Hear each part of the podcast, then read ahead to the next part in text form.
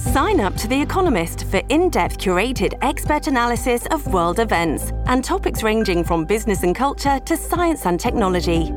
You'll get the weekly digital edition, online only articles, curated newsletters on politics, the markets, science, culture, and China, and full access to The Economist Podcast Plus. The Economist is independent journalism for independent thinking. Go to economist.com and get your first month free. Hello, everybody. This is Marshall Poe. I'm the editor of the New Books Network. NBN listeners like to read books and buy them. So we thought we'd tell you that right now, our friends at Princeton University Press are having a remarkable site wide sale. You can get 50% off books, including ebooks and audiobooks, with the code 50, F I F T Y, at checkout until May 31. You can save some real money on Princeton University Press books. I encourage you to go there and check it out.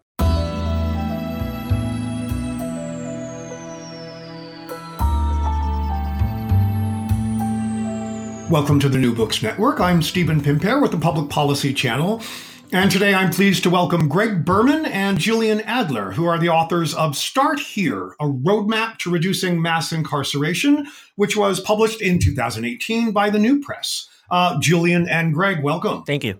Thank you for having us. So, before we home in on the book itself, I wonder if I might get each of you just to tell our listeners a little bit about uh, yourselves and what you do and how you came to this project.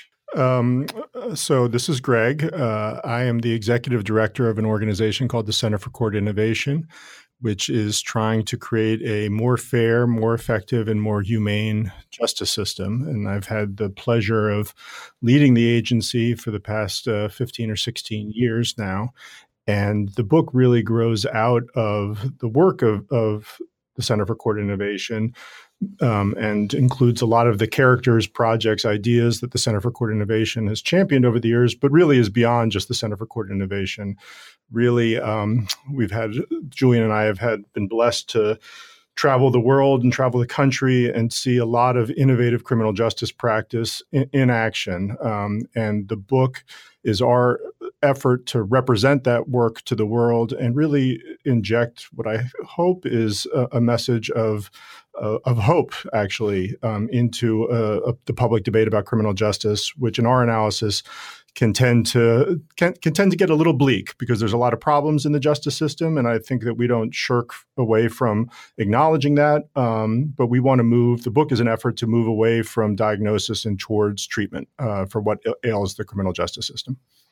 And this is Julian. I'm the director of policy and research here at the center. Um, over the course of uh, a decade here, um, I've worked um, in New York City in operations. I ran a project called the Red Hook Community Justice Center in Brooklyn, New York. I've worked on a range of national criminal justice reform initiatives, including the MacArthur Foundation Safety and Justice Challenge. And I currently um, work to really bridge the worlds of research, policy, and practice, both here in New York City and um, nationally. So, Julian, uh, excuse me, Greg uh, alluded to this a little bit, but one of the uh, one of the things that I appreciate about the book is that you uh, focus on what we can do about mass incarceration in the U.S. And as you say, in the book. Uh, you take it as a given that it's a problem, but I want to back up and, and do just a little bit of, of, of foundation laying there. And for anybody uh, who is listening who may still need convincing on that particular score, can you sort of lay out in, in broad terms what you identify as the scale and scope of the problem that, that we're going to try to solve here? Sure. Um, so, for anyone who needs convincing, um, the United States uh, sort of leads leads the the world in um, incarceration. Um, is the world's largest jailer. Um, you know, far and away, um, both with respect to how many citizens are incarcerated and the length of time they're incarcerated. On both of those scores, um, the United States dwarfs all other nations.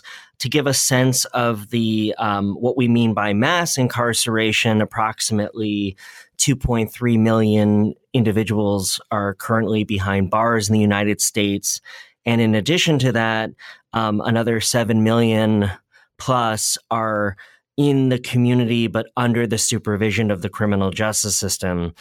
Another key point to make in terms of um, the problem of mass incarceration is that across the country in every any given year we see approximately 12 million admissions to local jails and it's really important to emphasize that over 60% of the local jail population in the United States is pre-trial, meaning individuals who have not been convicted of a crime, who under, under our constitutional system are innocent until proven guilty, but languish behind bars while their cases are pending, be, largely due to an inability to, to uh, pay money bail. So again, 2.3 million over 12 million admissions to local jails and a pretrial population that's over 60% of that jail population far and away exceeds any other nation in the world. So Julian neatly kind of ties up in a bow some of the statistics, but I think it's just worth highlighting, as we do in the book, that there um, are people behind all of those numbers. And one of the things that we say in the book is that um, spending time behind bars, going to jail, going to prison, these institutions are accelerants of human misery. Um, the people that go go into jail, go into prison, tend to do so with a host of individual problems in their life, um, histories of trauma, substance use, mental illness, um, low levels of education. Um, and I think it's fair to say it's painting, painting with broad, broad brush because I'm sure there are exceptions to the rule, but generally people come out worse than they went in. And so there's huge individual costs for um, these millions of individuals that that Julian highlights, but but that's just the start of it. Um, there's a ripple effect, of course. Uh, it affects their families in profound ways. Everyone in a family suffers when an individual is behind bars, and then it really and, uh, undermines the the health and structure of, of whole neighborhoods and, and, whole cities as well. So uh, when you really start to try to wrap your mind around the the harmful effects of incarceration in in our country, it, very quickly starts to spiral out out of control. Um, it's damaging on a host of different levels. Um, so there's one more bit of brush clearing that I want to do before we start talking about what we can do about this, and that is that I think particularly on the left uh, there are some misconceptions about about uh, uh, about what people are incarcerated for. Right? You'll you'll very often hear people in lamenting the problem of mass incarceration in the U.S. Uh, very quickly say, and then the majority of people who are in jails or prison in America are there for nonviolent drug offenses. Uh, not true, correct? Yeah, I think that sometimes you know, on the left, there's a tendency to focus on, on two different types of tragic stories, which do exist. Um, one type of tragic story uh, are uh, miscarriages of justice, where in fact there there are people who are innocent of criminal behavior who are languishing behind bars, and and thanks to organizations like the Innocence Project, we have a, a much greater sense uh, of the scale of that, um, which is not insignificant. And then there's a, a, a, tendency to focus, as you say, on the re- on the reality of the, the war on drugs, um, which has, of course, had a disproportionate impact on people of color uh, in our country, and to extrapolate from that to make the argument that you know the vast majority of people behind bars are there for you know low level marijuana possession. And the numbers just don't really support that argument. Um, and I feel like part of the truth telling that this book is attempting to do is is just to highlight that fact. And the reality is if we truly want to roll back uh, our system uh, of incarceration we not only we, we definitely should focus on those that are behind bars for nonviolent drug offenses but that alone will not get us to the promised land. And uh, the reality is the majority of people who are behind bars, uh, certainly in, state prisons, are there, have committed either in the instant case or in their history have engaged in, in acts of uh, violent behavior. And we're going to have to come up with alternatives for those folks as well. So let's let's talk a little bit about how we get to the promised land. So you've got three broad strategies that you you fold your solutions into. The first is engaging the public itself in preventing crime the second is to treat all defendants with dignity and respect. And the third is to link people to effective community based interventions rather than to prison. So, if we can, why don't we take each of those in turn? So, let's start with uh, engaging the public and self in preventing crime. What does that look like, and how do we do that? So, I think that this is, in, in some respects, um, the most important thing. Uh, we love all of our children, of course, but we may love this child, child the, the, most because this is about a, a, fundamental reorientation in the way we think of, about about justice in this country.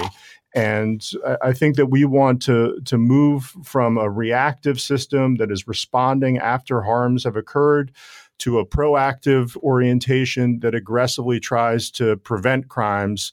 Um, and that we feel like the, the best case scenario in terms of reducing incarceration is, is to prevent the crimes from happening in the first place.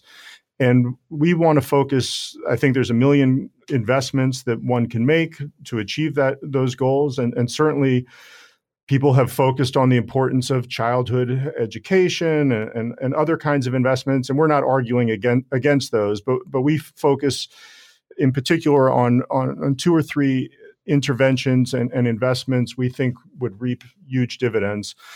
One is to invest in youth development projects that engage um, at risk young people in positive pro social activities, particularly in the after school hours, whether that, that be uh, entrepreneurial programs, educational programs. Um, mentoring. Uh, there's a whole range that we think uh, will make make a positive difference and give young people positive pathways um, to professional development. So that that's an important investment. Second important investment in, is in what we call placemaking, which is really focusing in on the reality that um, crime tends to cluster in a handful of places in any in any given city or any given neighborhood, uh, darkened alleyways, um, untended corners of parks, etc., and that by investing in better lighting, architectural improvements, by encouraging local residents to come out and and actually own those spaces, you can dramatically deter criminal behavior. And then lastly, we focus on the cure violence model, which is a model that um, trains people that have engaged in criminal behavior, often violent criminal behavior in the past, and turns them into uh, mediators, um, peacemakers, credible messengers for anti-violence, an anti-violence message at the at the neighborhood level. And we've seen in places like the South Bronx and Central Brooklyn um, significant reductions in shootings and other violent behavior that have these cure violence programs. And I would just add, you know, I guess, excuse me, three things. One, that um, for folks who are listening who are more steeped in criminal justice reform, um, I think it's striking that we're starting with crime prevention. Typically, um, criminal justice reform discourse begins at the point of arrest, the critical decision whether to cite and release or divert at the point of arrest. And our argument is that that's too late. Not that it's too late, you shouldn't do it, but that if you are really committed to transforming the criminal justice system in the United States and appreciably reducing the use of incarceration, you have to take a step back at the point of crime prevention. And it really goes back to that initial brush clearing um, question that you asked about violence. By the time someone is charged and certainly convicted of a serious violent crime, it may be too late in most places in the United States, at least in the current moment, to um, craft an alternative sentencing program or another method to avoid incarceration. And that really, by identifying high risk young people and other folks who are at serious risk of, you know, engaging in conduct that would land them in jail or most likely prison and preventing that um, that we think is really um, a winning strategy or a really promising strategy to reduce the population incarcerated on violent offenses. Um, and I think the last point is also that by investing in community um, we're really hoping to reanimate the relationship between communities most affected by the justice system um, and the justice system that's really designed to serve those communities in a capacity that's protective and helpful rather than, um, you know, seen as either oppressive or unwanted. So, you know, that is all kind of contained in that argument for crime prevention up front. And again, at least in the current moment, that's not typically where criminal justice reformers begin the conversation. You do, you know, you you, you point out in the book in, in in a number of different ways in a number of different instances the uh, the the sheer volume of of the American prison population uh, that have uh, trauma experience with trauma of one kind or another, some of which is from violence in their communities, right? So if we can reduce the violence in the community, theoretically, we're reducing the kind of trauma that can make others susceptible to violent behavior, but also talk about uh, the enormous rates of mental illness among American prisoners. But I was curious that you don't sort of highlight the, the treatment, diagnosis, and treatment of, of mental illness and certainly don't sort of raise that to the to the same level in that prevention piece. I wonder if you could just sort of talk a little bit about how you think about the the the way that mental illness and and and sort of things associated with it play in that that violent prevention strategy. So it's interesting. Um, I think an emphasis on behavioral health intervention, both preventative and responsive, is really shot through the book. Um, interestingly, we discuss it in the context of a model called Seattle Law Enforcement um, Assisted Diversion, um, Seattle Lead, um, where you know um, law enforcement is looking to instead of affecting custodial arrest connect individuals who are struggling with a whole range of behavioral health needs to services rather than um, to the courthouse or to the jail uh, it's certainly um, a preventative strategy, but yes, it's it's a bit further along at the point of arrest. Um, and then we talk pretty extensively about a program in New York City, the Nathaniel Project, run by an alternative to incarceration provider called Cases, where um, you know individuals charged with very serious uh, felony level uh, crimes are offered very comprehensive community based treatment and wraparound services as an alternative to prison. And we discuss both in the misdemeanor context and beyond that, the prevalence of trauma and the efficacy of trauma informed care, um, both in the preventative and in the sentencing. I think what's interesting you know, your question raised in my mind the fact that we don't really compartmentalize that. And in some ways, it kind of, like I said, is shot through all of our strategies and the way that we think about the work from prevention through, you know, alternative sentencing. Um, but there's certainly a role for it. Um, and I think in some ways, uh, what you what you're pointing up is the fact that you know we do see that individuals don't necessarily find their way to those services um, on their own and often it's the point of contact with the justice system that makes those critical linkages. And and that's obviously um, an area for improvement but one that um, you know has been challenging for a lot of folks including folks working in public health um, and and other forms of you know community justice yeah, and I think that does sort of uh, uh, get at the dilemma there, right? Is that that you know arguably the the system that is most present in the lives, particularly of of poor and low income people, is the criminal justice system, and that is is their most likely opportunity to get maybe diagnosis and treatment if they need it.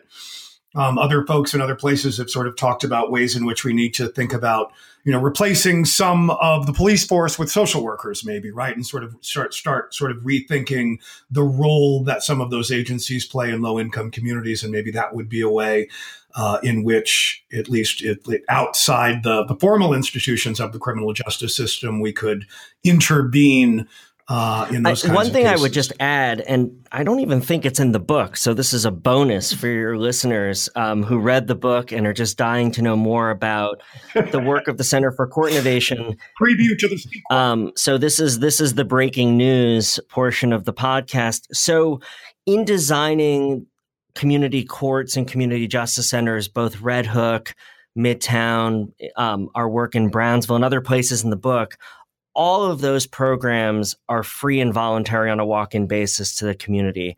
In other words, we are making an effort in those projects not to limit service provision and clinical assistance to folks who have had formal involvement with the justice system. Again, it's certainly not a cure all with respect to the public health crisis and the lack of preventative care um, around mental illness and other behavioral health needs.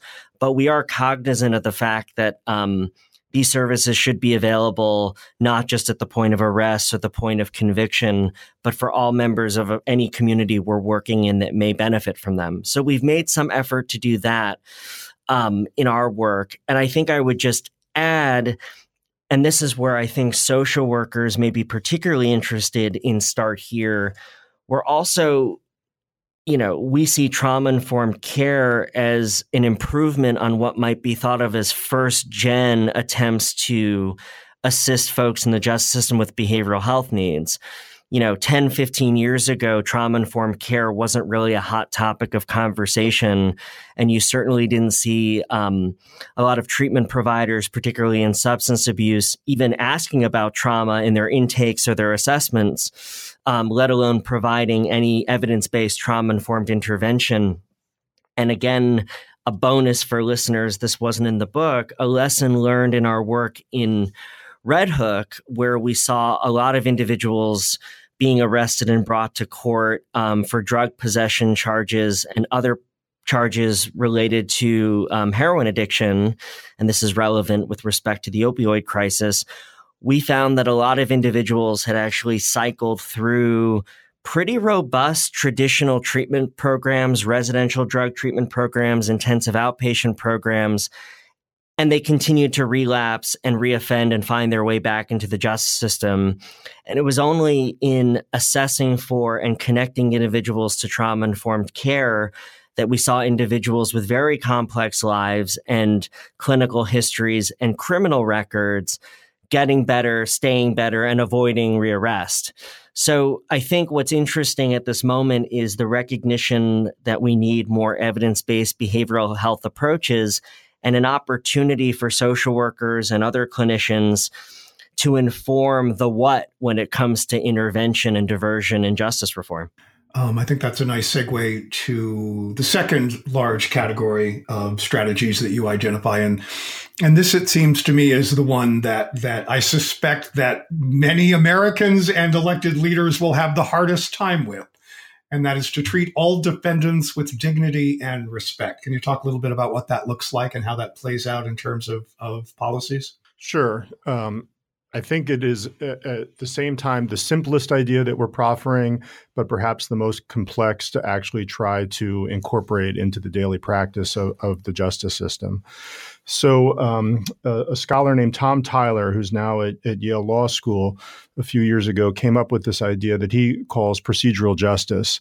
And the idea, again, is relatively simple, which is that when people engage with the justice system, they certainly care about the outcome of their case. Um, did they win? did they win their suit? Um, were they found guilty or not guilty? What was the punishment? But they, the, the central insight of procedural justice is they care just as much about the process um, and how they were treated along the along the path to to reaching that outcome, and that's a very very powerful insight um, that Tyler has offered to the world.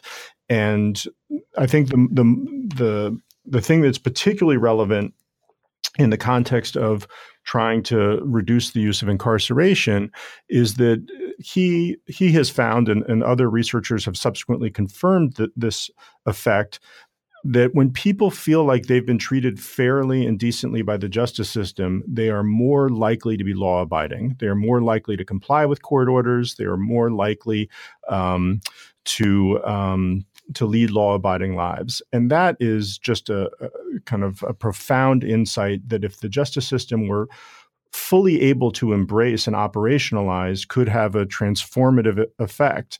Um, and so I think our hope is that procedural justice will be embraced at every point and by every agency along the continuum of the criminal justice system, from um, the police who are making stops to prosecutors who are interviewing um, witnesses and victims, um, to judges who are um, levying sentences, to probation officers, um, parole officers, and correction officers who are involved in, in the supervision of, of defendants and offenders who have been sentenced. How do we do that? That seems to push so hard against what seems to me the ethos that governs so much of how our systems treat criminals right? That this, this is about this is about punishment. This is about vengeance often and and to to sort of to to turn those individuals and the systems they inhabit toward this more humanistic approach. Even if there is research that tells them that it's likely to be more effective we know the difficulties in getting people to pay attention to research are there sort of, of, of, strategies that you have seen work that that get those institutions to rethink their approach to doing what they're doing? Well, I think uh, uh, there's a, it's a good news, bad news scenario. So I think the good news is the truth is that a lot of people are already doing this um, kind of approach, and the book profiles um, one judge in particular, Judge Victoria Pratt, um, who um, up until relatively recently was the chief judge of the municipal court in Newark, New Jersey, who has really kind of transformed her courtroom and really the courthouse in, in Newark um, from a foreboding place that is known locally as the Green Monster into something that feels more humane um, and more decent. Um, motivated in part by by this research about the effectiveness of, of procedural justice. And I agree. I mean, at some level, what you're getting at is a fundamental shift in, in orientation for our system, which I think is oriented towards ret- retribution, is oriented towards punitiveness. But what we are arguing for is the reality. You know, I think I think we're honest. There are some people that are menaces to society, that are threats to themselves and public safety. Um, we're not ab- abolitionists. Um, there are there is a, a, need for some people to be incarcerated, and some people some crimes are so horrific that we really do want to take a, a punitive response to them. But any honest look at the criminal justice system and the people who populate it reveals that the vast majority of these folks, even those who have engaged in, in some categories of behavior that are labeled violent, are not, in fact, menaces to society. These are damaged individuals. And, um, you know, we really have a choice as a society. We can respond to them with vindictiveness and blame and uh, try to castigate them out of, of society, or we can respond to them with a measure of, of kindness and empathy. And I think that our argument is that doing so is not just the right thing to do at some moral level, it is actually a pathway towards a more effective justice system. And I think, oh, were you? Well, a question that we, I think, wrestle with in the book, um, and I think that any honest um, observer of the justice system or anyone that's tried their hand at changing it will admit it's very hard to change the culture of the justice system. And, you know, the culture of the US justice system is hardly monolithic. There, at least there are over 3,000 local jail systems across the United States. And then we have the prison systems. And of course, we have the federal system. Uh, what's interesting about procedural justice as both a crime prevention strategy as well as a culture change strategy is that everybody wins with procedural justice. And what we've seen in our experience is that practitioners feel better about process, about their role in the justice system, alongside defendants who feel heard and respected. In other words, by treating defendants with respect and dignity, either from the bench or as a defense attorney representing a client or a prosecutor representing the public interest and the community, that practicing procedural justice reconnects everyone to the fundamental ideals that drove them to a career in public and civil service rather than, say, corporate law or other things that they could do in the legal profession. And that the relationships and the interactions with defendants, most of whom are struggling with complex circumstances, but have both the will and the potential for redemption and a better life, that everyone feels more gratified. So, how do you change culture and how do you get procedural justice to stick? You find a way to encourage practitioners to try their hand at it and it is um, a it will motivate its continued use. The feedback mechanism is sort of built in, and it's a very positive and persuasive one.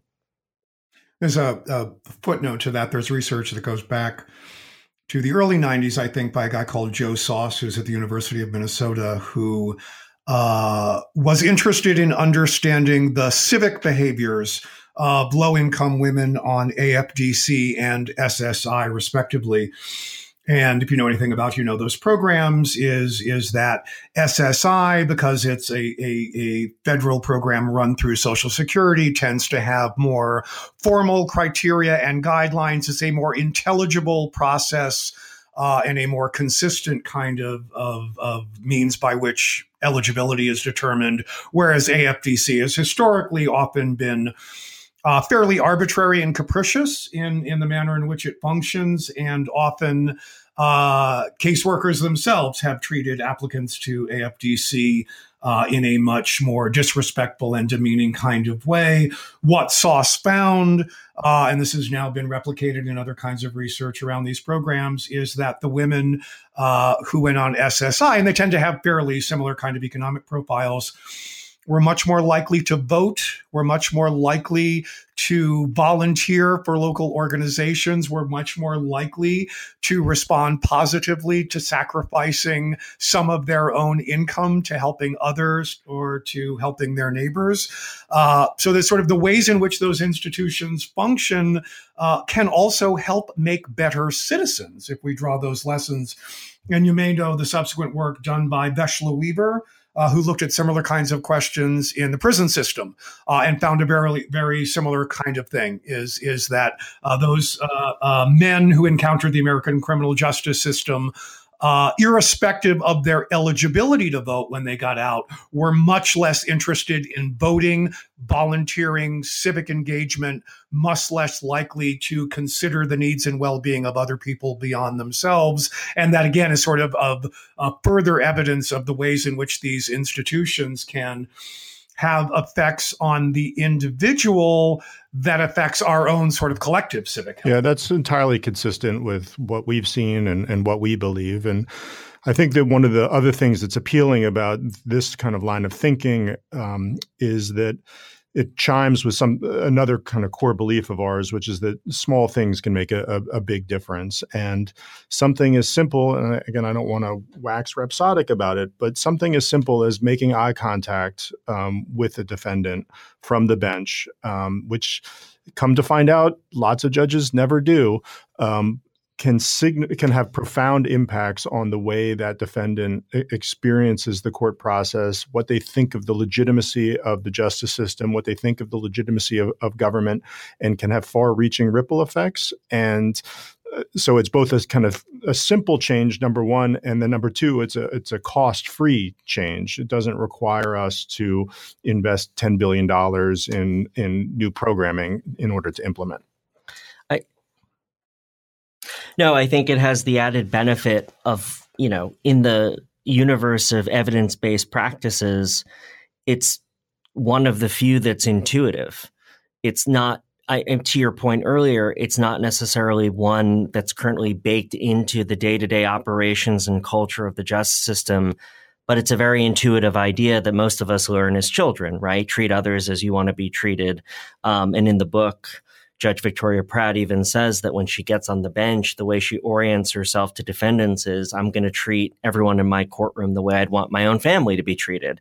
Um, and to Greg's point, you know, um, there are a lot of ways to operationalize that for judges and other practitioners, and essentially to nudge um, judges and others to, you know, fall into the practice by making eye contact, by avoiding the use of acronyms, um, by you know addressing individuals like people rather than defendants or inmates or you know wards of the state right? And so there is something very fundamentally intuitive um, about procedural justice which i think prognostically um, of all the evidence-based practices is the one that i think is best to bet on if we're going to see the transformation we're arguing for in the book which brings us i think to the final category that you offer of, of the, the, kinds of changes that we can think about implementing. Uh, and that is to link people to effective community based interventions rather than sending them off to prison. So, uh, we, and we talked a little bit about that, I think, but you can talk a little bit more about what that looks like, maybe in different kinds of instances, and again, how we go about affecting those changes. Sure. the The best way to think about it, or I think the easiest way to think about it, is that at every decision point, along the continuum of criminal justice involvement from well we talked about crime prevention and we think that's important from arrest to so the decision by a police officer to cite and release with a ticket to appear in court or to divert to a prosecutor's decision about whether and how to charge on a case and whether to divert um, from the speedy assignment of counsel to the decision by a judge whether to detain or release a defendant pretrial, all the way through sentencing and post sentencing supervision. Again, at the outset, I mentioned that we have about 7 million individuals under some form of post sentencing supervision in the United States. At every one of those decision points, there is an opportunity to off ramp individuals out of the system entirely, or at least away from jails and prisons and towards services and positive support. At any decision point, there's going to be nuance and idiosyncrasy, both based on procedural requirements, the jurisdiction, obviously the charge, but that fundamental rule holds across the entire continuum of criminal justice. And we've seen effective alternatives to jails and prisons at every stage of the game. And really, you know, what Start Here does is offer, you know, um, the blueprint. And the next step, among others, is to double down and make sure that whenever discretion allows, that individuals are off ramped or diverted or treated rather than incarcerated. And Julian, why don't you just kind of highlight one or two examples of the kinds of alternative to incarceration programs that we highlight in the book? Sure. So I'll give two examples. The first would be pretrial, since we opened with, I think, what is a very stunning and can be even shocking statistic that an overwhelming majority of the jail population in the United States hasn't actually been convicted of any crime and is are legally presumed innocent we discuss supervised release. In most jurisdictions, a judge who's making a determination about whether to detain or release a defendant whose case is going to proceed past that initial hearing or appearance or arraignment has two options jail or out. And what supervised release offers is a middle ground.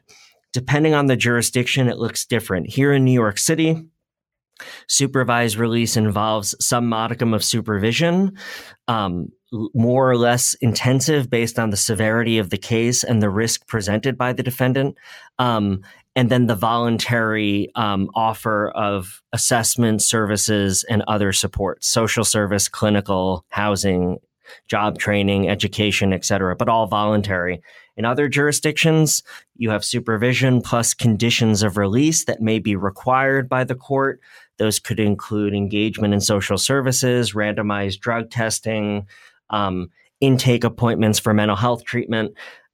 But whether it's voluntary or mandatory, and whether the supervision is light touch or intensive, the idea here is a middle ground for judges between having to detain an individual while a case is pending or release them outright. Now, I'd be remiss if I didn't emphasize that New York City is a model for the fact that you can release a lot of individuals and they will return to court and will avoid contact with the criminal justice system.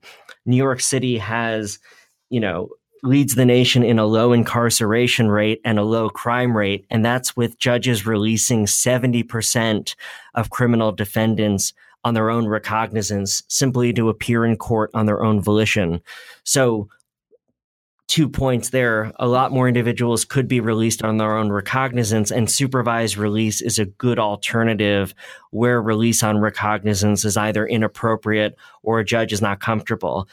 Then, once a case has been sentenced, in the book, we describe a range of program, programming. We describe community courts that, for lower level misdemeanor crimes, offer very short term social services, clinical services, or civically minded community service as an alternative to either a short stint in jail or a fine. And then for more serious cases, we describe much more intensive mental health intervention, trauma informed care, um, or other sorts of CBT programming, cognitive behavioral therapeutic programming that can be built into a, a longer and more rigorous alternative sentencing, uh, uh, you know, um, program. But the upshot there is that whether it's pretrial, whether it's post sentencing, whether it's a relatively minor case, or whether it's a deeper and more serious matter, in most instances, there's a better sensible and safe alternative to recourse to jail and prison. You know, the bot. Does it cost us? Oh, sorry, I was just going to ask if it costs us any more to do that. No, it costs us considerably less. And what's exciting about that is it costs less in the moment, and then over time, it will cost. Um, it will save you know millions of dollars to move from a system that builds jails and prisons to one that invests in community based alternatives. It's it's not even close. I think you know the bottom line is uh, you know in the 70s and 80s, I think there was a lot of despair. Um, there was a formative piece of re- uh, meta analysis by a sociologist named Robert Martinson that basically came to the conclusion that nothing works. That um, all the rehabilitation programs at, at that point that the that were looked at couldn't marshal any evidence of efficacy. And I think that the field has just, in, in the years since then, has been utterly transformed. And, and as Julian articulates, there are not just one, not just two, but dozens of different interventions that we can point to that have been documented to change the behavior of participants. Does it mean that it works for every single person? No, but over time, if you invest in these programs and send enough participants to them, you will make a, a dent in criminal behavior, and you will do so at a um, at a cost that is, you know, pales in comparison to what we're spending on the prison industrial complex, um, and that's what Start Here is arguing for. I'm Stephen Pimpare with the New Books Network. We've been speaking with Greg Berman and Julian Adler, co-authors of Start Here a roadmap to reducing mass incarceration, which was published in 2018 by the New Press. Uh, so, Greg and Julian, as we get to our last couple of minutes, um, tell us a little bit about what CCI is working on now. What do, what do you sort of have your your your eyes on that that you think might be particularly interesting to our listeners? So I, think that we're trying to operationalize the ideas that are contained in this book, and in particular, we are trying to participate um, in what I think is the most important criminal justice story currently at work in this country, which is the effort to close the jail complex on Rikers Island here in New York City. Um, I won't quote you chapter and verse about all the ills of that complex, but they've been pretty well documented by by journalists and um, in class action lawsuits.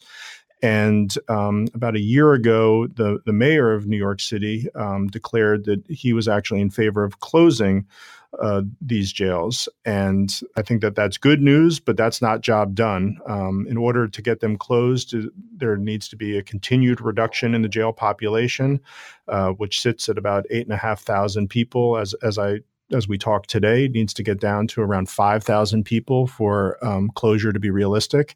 And then there's a long, hard slog um, in terms of opening up smaller, more humane uh, jail facilities in, in in each of the boroughs rather than a, a, de facto penal colony, which is what we have now. And the Center for Court Innovation is trying to be a helpmate um, to uh, the court system and to the mayor's office as they look to engage in this work. And so I think that's the big challenge that's ahead of us next. Julian, anything you want to add to that? I think that sums it up nicely. Uh, I maybe I would just add that you know the work here in New York City uh, parallels efforts that we're making. Um, uh, both with the MacArthur Foundation and their efforts to reduce the use of jails across the country, as well as other um, national initiatives. So, you know, attempting to both take the lessons learned here at the Center for Court Innovation and here in New York City, um, you know, and take them to scale um, nationally you know that's something that we're working on and then to continue um, I guess to to you know to figure out how to the question that you asked earlier about procedural justice, how to make this stuff stick and how to make this stuff stick over the long haul. I do think that there's still considerable work to be done, not just around implementation, but around this fundamental question of how do you transform the culture of the justice system, and how do you do it in a way that um, uh, brings all